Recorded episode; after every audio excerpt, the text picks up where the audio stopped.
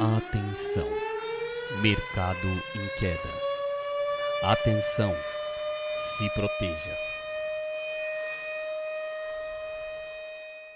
Fala galera, brincadeira à parte, mas é um alerta aí para que você se resguarde nesse momento que o mercado tá sangrando, né, James? Exatamente, Samu. Está comprado ou está vendido nesse momento? E eu tô totalmente vendido, liquidado.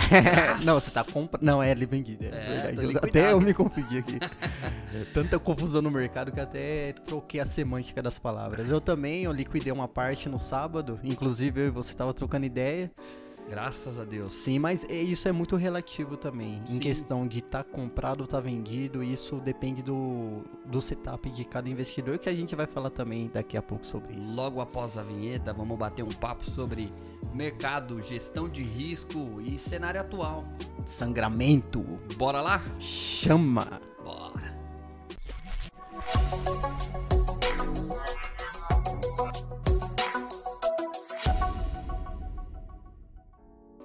Bom, James, vamos começar falando aí a respeito dessa sangria maluca que está no mercado, que tem afetado tanto o mercado tradicional quanto o mercado de criptomoedas, porque as pessoas têm esse, esse pensamento do descolamento de mercados, né? Sim. Pô, o Bitcoin é, não é totalmente antifrágil, não, não reflete no preço dele, por que que tá acontecendo isso? O que que essa bolha imobiliária na China tem a ver? Tem a ver ou não tem? Então, queria passar a palavra aí para você. Passando o véu para mim, né, Samu? Sempre, né? É, é, muito comum as pessoas entenderem desse descolamento, como você bem disse. E, de fato, de uma forma geral, de uma forma holística, se você vê o mercado como um todo, ele é descolado. Porque, de fato, o Bitcoin veio para isso, né? Ele veio para curar uma experiência monetária que a gente está experimentando desde 1971 com a quebra de Bretton Woods. Mas no curto prazo, é óbvio que vai assustar todos os mercados, né? Então os famosos ruídos. Sim, positivo. O mercado de cripto, o mercado tradicional, commodity, tudo vai ser abalado, porque as pessoas buscam liquidez. Quando vem uma notícia que vai abalar o mercado, por exemplo, que é o caso da Evergrande, que é uma formação clara de bolha imobiliária que daqui a pouco a gente vai falar sobre, as pessoas querem se dolarizar. Quando é uma crise, por exemplo, as pessoas compram dívida pública, que é um sistema mais seguro. Quando é no curto prazo, as pessoas vão querer estar tá líquida, né? Vão liquidar sua carteira, vai estar tá dolarizado. E é por esse fato que, por exemplo, no, em março do ano passado, o dólar disparou frente ao real e várias outras moedas fiduciárias. Porque todo mundo está buscando dólar, né? Está buscando uma segurança no curto prazo inclusive até o ouro, né? No ano passado, na crise sanitária do Covid, o ouro derreteu 14%. E as pessoas não falam, o ouro não é um ativo de segurança. Não é uma reserva de valor? Uma reserva de valor. Então, se você for se basear no curto prazo, nada é reserva de valor nem o que o, o, dólar o dólar seria reserva de valor de longe o dólar seria uma reserva de valor de longe né o dólar tem quase 80% de, de colapso no seu poder de compra desde 1900 e não sei o que. Mas no curto prazo, esse é o fenômeno que acontece. As pessoas vai querer buscar liquidez ou para recomprar, né, os traders ou por buscar por esse medo, né, um buscar uma segurança. Buscar uma segurança no curto prazo. E claro que o Bitcoin, né, não vai ser diferente de todos os outros ativos e principalmente com alta volatilidade. Então a gente pode trazer um exemplo aqui para o pessoal, para que fique mais claro. Um investidor tradicional é, e que geralmente coloca a, parte, a maior parte do seu capital no mercado tradicional e põe um pezinho no mercado cripto, uma exposição. Sim. E aí ele vê toda essa volatilidade que está acontecendo, esses rumores aí da Evergrande, dessas bolhas que tem, que tem surgido. Então ele fala, opa, tá ficando feio aqui, deixa eu me resguardar. Se no mercado tradicional já tá acontecendo isso, imagina no mercado cripto que é muito mais volátil. Positivo. Acredita que o risco é maior, que a volatilidade é ruim, não confia nos fundamentos, vai, liquida tudo que tem lá e aí depois volta e coloca em, em títulos, como você acabou, títulos públicos, Sim. dívida pública, algum algo que ele entende ser seguro. Então por isso que acaba respingando pra gente, é isso? Exatamente, bem isso. E, por exemplo, sexta-feira o S&P, para quem não sabe, S&P é as 500 maiores empresas listado na bolsa nos Estados Unidos, estava dando sinal claro de continuação de queda na segunda-feira, que o mercado tradicional não funciona feriado nem sábado e domingo. Então, sábado e domingo o Bitcoin estava reagindo de uma forma positiva ainda. Tava meio que descolado com essa realidade do mercado tradicional. Mas no domingo que ele veio dar um sinalzinho assim, né? Não, do, então, o mercado cripto ele sempre antecipa, né? Não foi a primeira vez que eu vi isso. Eu já vi esse cenário outras vezes. O mercado cripto antecipar o, o mercado da segunda-feira do mercado tradicional. Porque todo mundo esperava que segunda-feira abrir com um gap de baixa. E que de fato ocorreu. É. Inclusive eu Samuel, a gente liquidou uma boa parte da nossa carteira. Obrigado, né? Deus.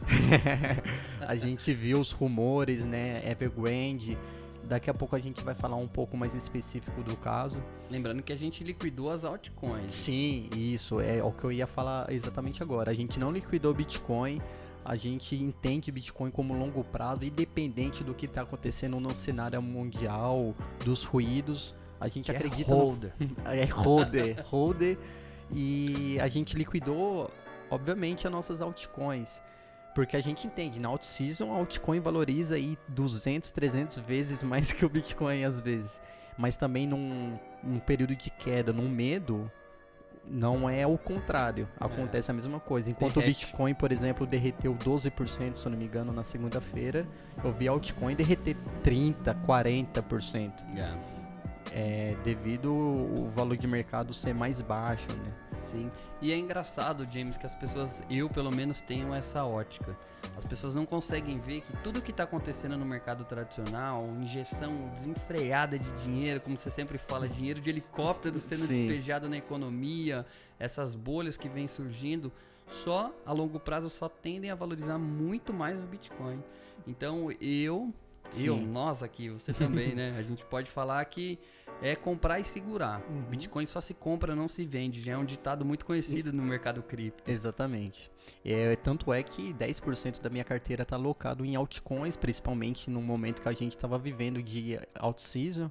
Alt-season, para quem não sabe, é a dominância do Bitcoin começa a diminuir frente às altcoins. Altcoin é qualquer criptomoeda menos o Bitcoin.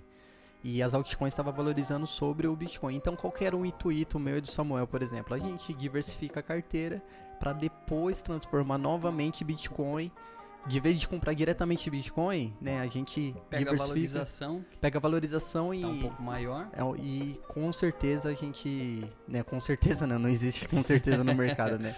E, supostamente a gente ia aumentar a quantidade de satoshi, no caso do Samuel, bitcoins na carteira ah, dele. No caso do James. então, mas só que, cara, é, a gente conseguiu liquidar, né? A gente liquidou nossas altcoins e, e aproveitamos um momento bom do mercado. Sim. E vamos recomprar, né? Na, na teoria, vamos recomprar mais barato. É como fala, né? Tá barata a bolsa, né? é. né? O cripto. Ninguém garante que amanhã vai estar tá mais barato ainda.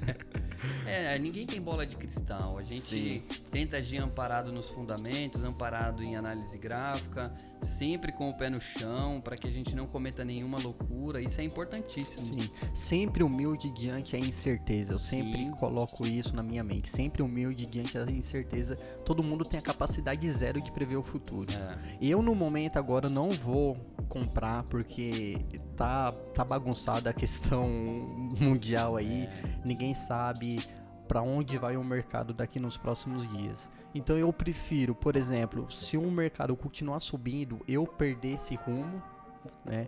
Porque o meu setup é o seguinte, eu tô no mercado desde 2018.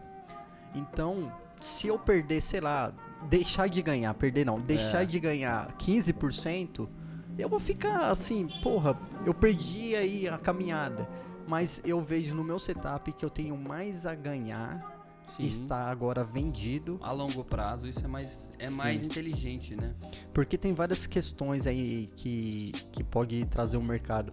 Evergrande, por exemplo, o S&P, o estímulo monetário também, o Fed hoje vai emitir às 15h30, se eu não me engano. Você vai continuar estimulando a economia.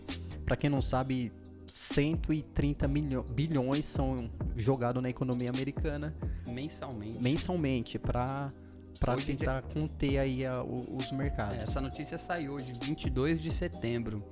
Então é, é importante levar em consideração todos esses indicadores para que a gente tome as decisões.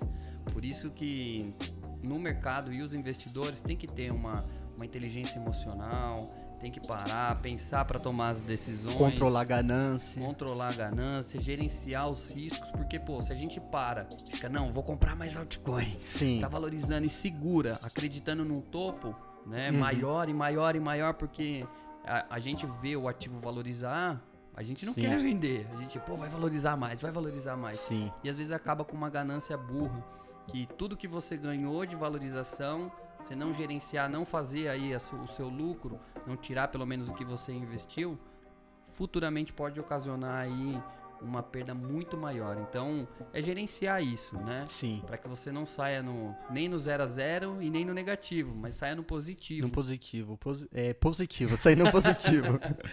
E eu queria que aproveitar, James, você falasse um pouquinho a respeito aí dessa bolha financeira que a gente já vivenciou em 2008 nos Sim. Estados Unidos e agora está acontecendo na China. Por que está acontecendo essa crise, essa bolha? Por que, que o mercado ficou vermelho, tá berrando, além da, da crise sanitária que a gente tá, Sim. que a gente já vivenciou? Por que, que agora de novo tá, tá com essa tendência de baixo? Samu, é um negócio absurdo. Evergrande é a segunda maior incorporadora do mundo do setor imobiliário. É, os prédios residenciais que ela estava construindo desde 2008, 2009 não tinha demanda nenhuma. Qual que era a ideia da empresa? Era tentar deslocar a população, né, diminuir a densidade populacional dos centros urbanos. Então estava construindo prédios residenciais na periferia da China.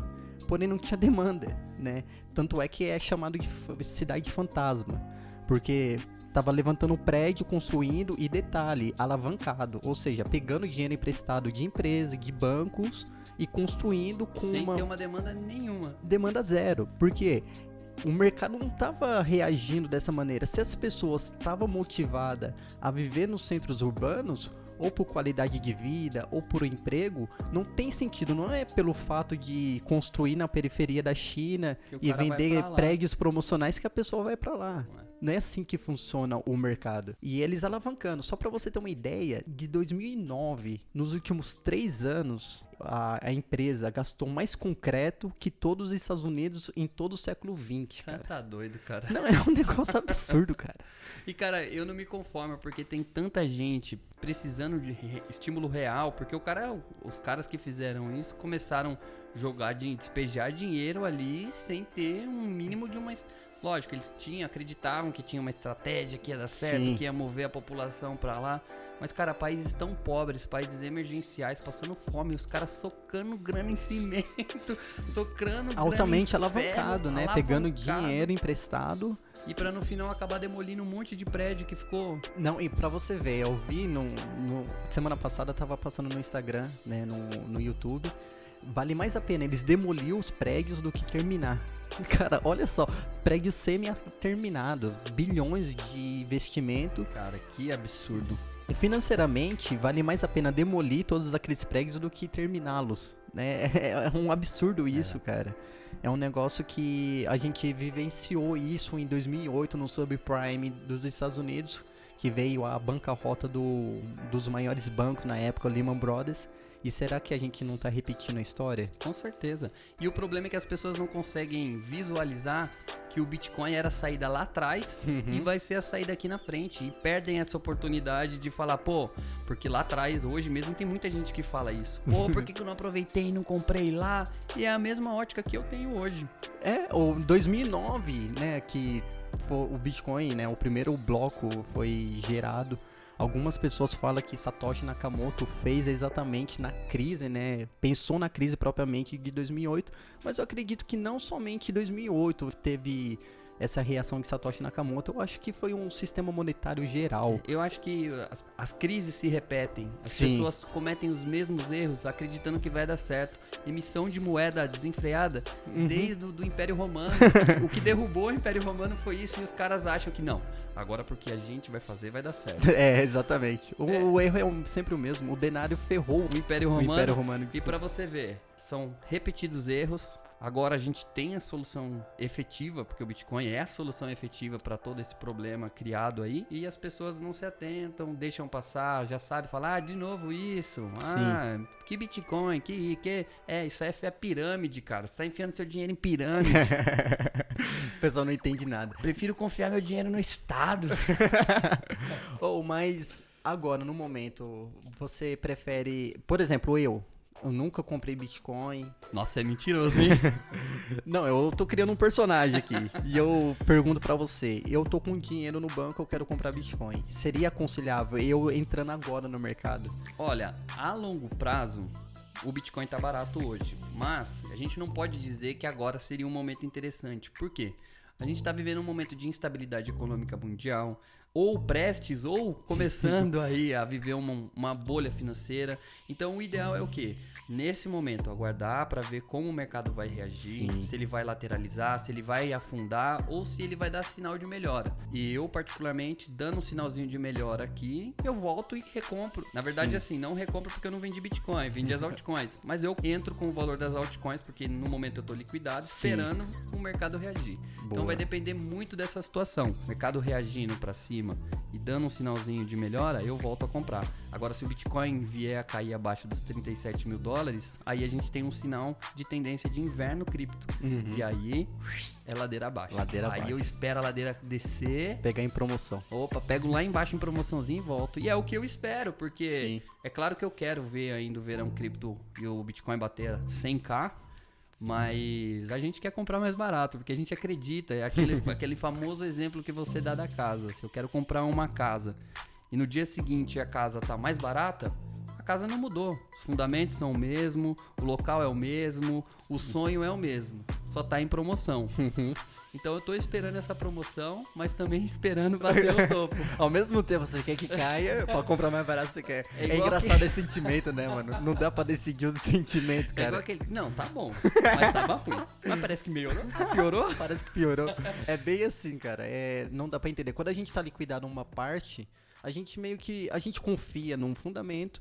Mas ao mesmo tempo a gente quer que, com, que caia, mas não muito para não espantar o é. um mercado, mas a gente quer que caia mais um pouquinho. É, só para recomprar. Mas a, a, orientação que eu, que eu posso deixar aqui pro pessoal que tá escutando a gente, sempre procure estudar e veja as tendências que o mercado segue. Exatamente. No momento, a gente tá num, num momento de extrema incerteza, mercado caindo, subindo, estagnando. Então não é interessante você alocar seu capital agora se você não tiver um psicológico e não acreditar nos fundamentos. Positivo. Se você acredita nos fundamentos, tem intenção de hold, comprar e segurar a longo prazo, a longo prazo o Bitcoin hoje está em valores ínfimos, é, é, é, muito barato. E fica registrado aqui, ó, hoje, 22 de setembro de 2021, o Bitcoin está barato a 46 mil dólares daqui 10 anos podem me cobrar desse. Co tira desse... print. tira print e me cobra. Pode me cobrar. Fala assim, não, você falou que ia ficar mais caro. Mas eu, assim, eu. eu vou acredito... fazer um NFT desse áudio, hein? Desse pedaço. fazer um NFT, vou te cobrar. Não, mas o que você tá falando, olha que interessante. Só a dívida dessa empresa, que é de 300 bilhões, é um sétimo. Olha só, é um sétimo do mercado cripto. O que uma empresa que tá ainda bancarrota praticamente, uma empresa aí que está tá endividada. No, exatamente, está no pé no abismo, ela, ela tem só de dívida um sétimo do mercado cripto para você ver o quanto o mercado é pequeno ainda. Sim, sim. Né? Então vale a pena pensando a longo prazo, mas o bem que o Samuel falou, tomar cuidado, principalmente você que ainda não está com lucro no mercado, né? Quer entrar agora, primeiro veja a tendência, vamos ver como que vai ser resolvido essa questão. Resolvido não, porque isso daí vai ser rolado, né? A dívida é rolada, é. Pra, é empurrado com a barriga. É. Mas Quem como que o mercado. futuras gerações. Sim, como que o mercado vai reagir no, nas próximas semanas? Eu agora em setembro, a parte que eu liquidei, eu não vou recomprar, independente se o mercado voltar ou não. Eu só quero entrar se por acaso em outubro dá um. Der um, um sinal de alta. De alta, sim. E se o mercado romper aí os 37 mil, daí talvez eu liquide um pouco mais, né? Eu não vou liquidar os Bitcoin, eu vou liquidar os meus Ethereum, que eu tenho ali também um, um pezinho no Ethereum. Bitcoin pode chegar a 10 centavos de dólar que eu não Vamos lá, tamo junto. Tamo junto, segurando firme e forte. É, não, é interessante porque as pessoas precisam ver essa situação da, da análise, né? Porque a gente tá com análise que se o mercado subir a 52 mil dólares do Bitcoin, é uma zona meio que tranquila para você entrar, porque ele tá dando sinais de retomada. Sim. Não é que é pra na hora que bater 52 você já sair comprando, mas é um sinal de retomada do aquecimento do mercado. Sim. Agora, se ele vier abaixo de 37 mil dólares, é para você ficar com a orelha em pé que o inverno cripto tá chegando bonito. A gente não acredita, é porque tudo leva a crer ainda que o Bitcoin, diante das análises on-chain, das grandes baleias, as grandes instituições estão comprando e guardando, comprando e, e não estão realizando lucro ainda, então tudo está levando a crer. O stock to flow também. O stock to flow, outras análises também, tudo está levando a crer que até o final do ano ou meados do início aí de 2022 o Bitcoin bata os 100 mil dólares, que é o tão esperado 100 mil dólares. Então, você vai liquidar? Você vai liquidar? Cara, sinceramente eu vou. Na hora que bater os 100 mil dólares eu liquido, seguro. Esse é o meu setup. Não, eu também, exatamente, isso que eu ia falar. É o Na seu hora setup. que bater, vou liquidar e vou esperar a queda vir. Na hora que Sim. a queda vier, a gente recompra. Então, assim, é o setup de cada um, você tem que entender o mercado, você não pode agir no desespero, agir, Uhum. tomar decisões porque eu e o James está falando aqui, porque outra pessoa falou, não. Você tem que assumir o seu risco, assumir sua responsabilidade, o dinheiro é seu, não é nosso. Sim. Então não confie o seu dinheiro a ninguém. Você tem que ter a sua, a sua gestão de risco e seu setup. Positivo. A mesma capacidade que você tem de prever o futuro, eu e o Samuel temos, que é igual a zero. É. né? A nossa capacidade de prever o futuro é zero. Claro que a gente pode acertar alguns projetos, errar em outros. Acertamos, por exemplo, o time muito bom, né? Quando falamos da Solana, É, por exemplo. Pegamos no, no dia da gravação, tava 30 dólares. Sim. Bateu 200 e pouquinhos dólares. A gente pegou um time bom também da ADA. Claro que a gente investe muito antes, né, do podcast. A gente pegou preços muito mais ínfimos, mas a gente fez uma análise, né, no, no curto prazo, o que poderia estar acontecendo. Mas a gente errou, por exemplo, na Binamun, né? É. A gente fez aí uma análise de um, um hype game que de fato, por enquanto, não veio. Claro, porque olha o que está acontecendo no mundo É. né? Quando o medo estabelece no mercado, não existe hype. O hype é, o É, medo, é. pô. Todo sabe? mundo quer sair fora. Sim, principalmente tá moedinha de jogo, né? Então, assim. não tem sentido. O mundo acabando e o cara me dá meu Pokémon aí. Mano, não tem sentido, pô. O mundo colapsando, o cara jogando um bonequinho pra ganhar uma criptomoeda. achando Então, que... me dá 20 mil dólares aí, mano. Não, então, a gente errou. Por enquanto a gente tá errando, porque a gente falou da Binamun, ela tava 40 centavos e hoje aí ela vale bem menos do que isso. Mas assim, o que, que eu tô querendo dizer? Eu e o Samuel, a gente não é evidente. Você que tem que tomar suas decisões, sabe? São indicadores que nos São levam. indicadores, sim. A gente é igual eu, eu falo pro pessoal. A gente tem indicadores que nos podem nos levar a alguns caminhos, Sim. como, como foi agora no que a gente fez a liquidação da carteira. Alguns indicadores indicavam para isso, mas corria o risco das altcoins derem dar outro boom e a gente ter perdido a valorização. Sim. Mas preferimos ter a cautela e liquidamos e graças a Deus foi um, um acerto legal. Foi. Não foi uma previsão? Não foi. Foi um indicador que Uhum. nos levou a tomar essa decisão, que foi uma decisão boa pra gente nesse momento. Mantivemos o lucro e seguramos os nossos bitcoins aqui. Então, E a gente quer reentrar, né? tá- provavelmente mais barato do que tá agora. Eu acredito que vai vir um pouquinho mais de queda, É. né? Ou não, né? Porque parece que foi resolvida a questão da Evergrande, resolvida entre aspas, é, né? eles renegociaram a renegociar dívida. a dívida. O mercado outro- chinês voltou hoje, depois de dois dias de feriado, voltou mais ou menos positivo. Mas tem outros títulos pra vencer também, então a gente tem que sem- sempre estar com receio e Sim. sempre estar agindo aí de forma mais cautelosa. Ganhou, lucrou? Realize o seu lucro e mantenha o que você estava investido anteriormente, porque aí se você perder, você tá no zero a zero. Sim. Mas uma coisa é certa. Ano que vem eu vou estar só ali nos steak, steak ali no steak de Dai. Viver ali em Maldivas. não, ano que vem eu vou estar um pezinho fora do, do mercado. Não pelo fato de desacreditar. Não, os meus Bitcoin vai estar lá. Mas eu vou estar uma boa parte liquidado por várias questões, né? Essas questões do inverno cripto, que o próprio ciclo de mercado pontua isso para nós e pelo que a gente está vivendo. Eu acredito, sei lá, daqui nos próximos dois anos a gente ter uma, um colapso econômico mundial aí. Sim. E sempre esteja atento ao Bitcoin. Sim, com Ele- certeza. Ele é a saída. Pode, no momento, sofrer com pequenos ruídos, mas você abre o gráfico aí do Bitcoin mensal, anual, é a coisa mais linda de ver. Nos últimos quatro anos, quem investiu Bitcoin nos últimos quatro anos nunca perdeu dinheiro e se segurou. É, essa é a história, É o que você histórico é tem isso. Sim. Compra, você comprou? Ah, tô tendo prejuízo. Segura com a traninha, amigo. Daí o pessoal fala, nossa, mas quatro anos. Mano, dá vontade de falar assim, velho, você tem que trabalhar 38 anos, sei lá, quase 40, pra você se aposentar com uma, muitas vezes com uma aposentadoria, me desculpa, merda, Medíocre. medíocre. E você não quer segurar, às vezes longo prazo no mercado tradicional é 30, 40 anos. No mercado cripto, Cinco aninhos. 5 anos, 10, Quatro anos. que seja. Então vale a pena assim estar exposto e é isso. Eu tô eu tô positivo, eu tô bullish. Estamos bullish no mercado. Sempre bullish. É isso aí, galera. A gente tentou passar para vocês uma visão atual do mercado e espero que vocês tenham gostado desse episódio aqui que a gente fez com o maior carinho e gostaria de deixar os meus agradecimentos aqui aos nossos patrocinadores. Primeiro aí o nosso patrocinador oficial do canal Top Shoes. Aí é o Top Shoes. O Instagram é Top Shoes 1366. Isso. Lá você vai encontrar vários modelos de tênis que você não tem aqui no Brasil, modelos exclusivos, vários hypes no momento. você vai poder achar lá. Dá uma olhadinha no Instagram, é bem bacana. O atendimento também é top, é pelo nosso amigo aqui que vos fala, James Lima. Ele vai atender vocês lá com o maior carinho. Então dá uma olhadinha que tem uns tênis bem bacanas. E o outro patrocinador também do nosso canal aqui é o Tafarel da Fast Art, é fastart.designer. Dá uma olhadinha lá também se você tem uma empresa, você tem um negócio, você quer impulsionar sua mídia social, tá falando com o cara certo lá que vai te dar uma atenção especial. Então é isso, galera. Espero que vocês tenham gostado do nosso episódio e até uma próxima e fiquem atentos ao mercado. Chama. Chama no dinheirinho.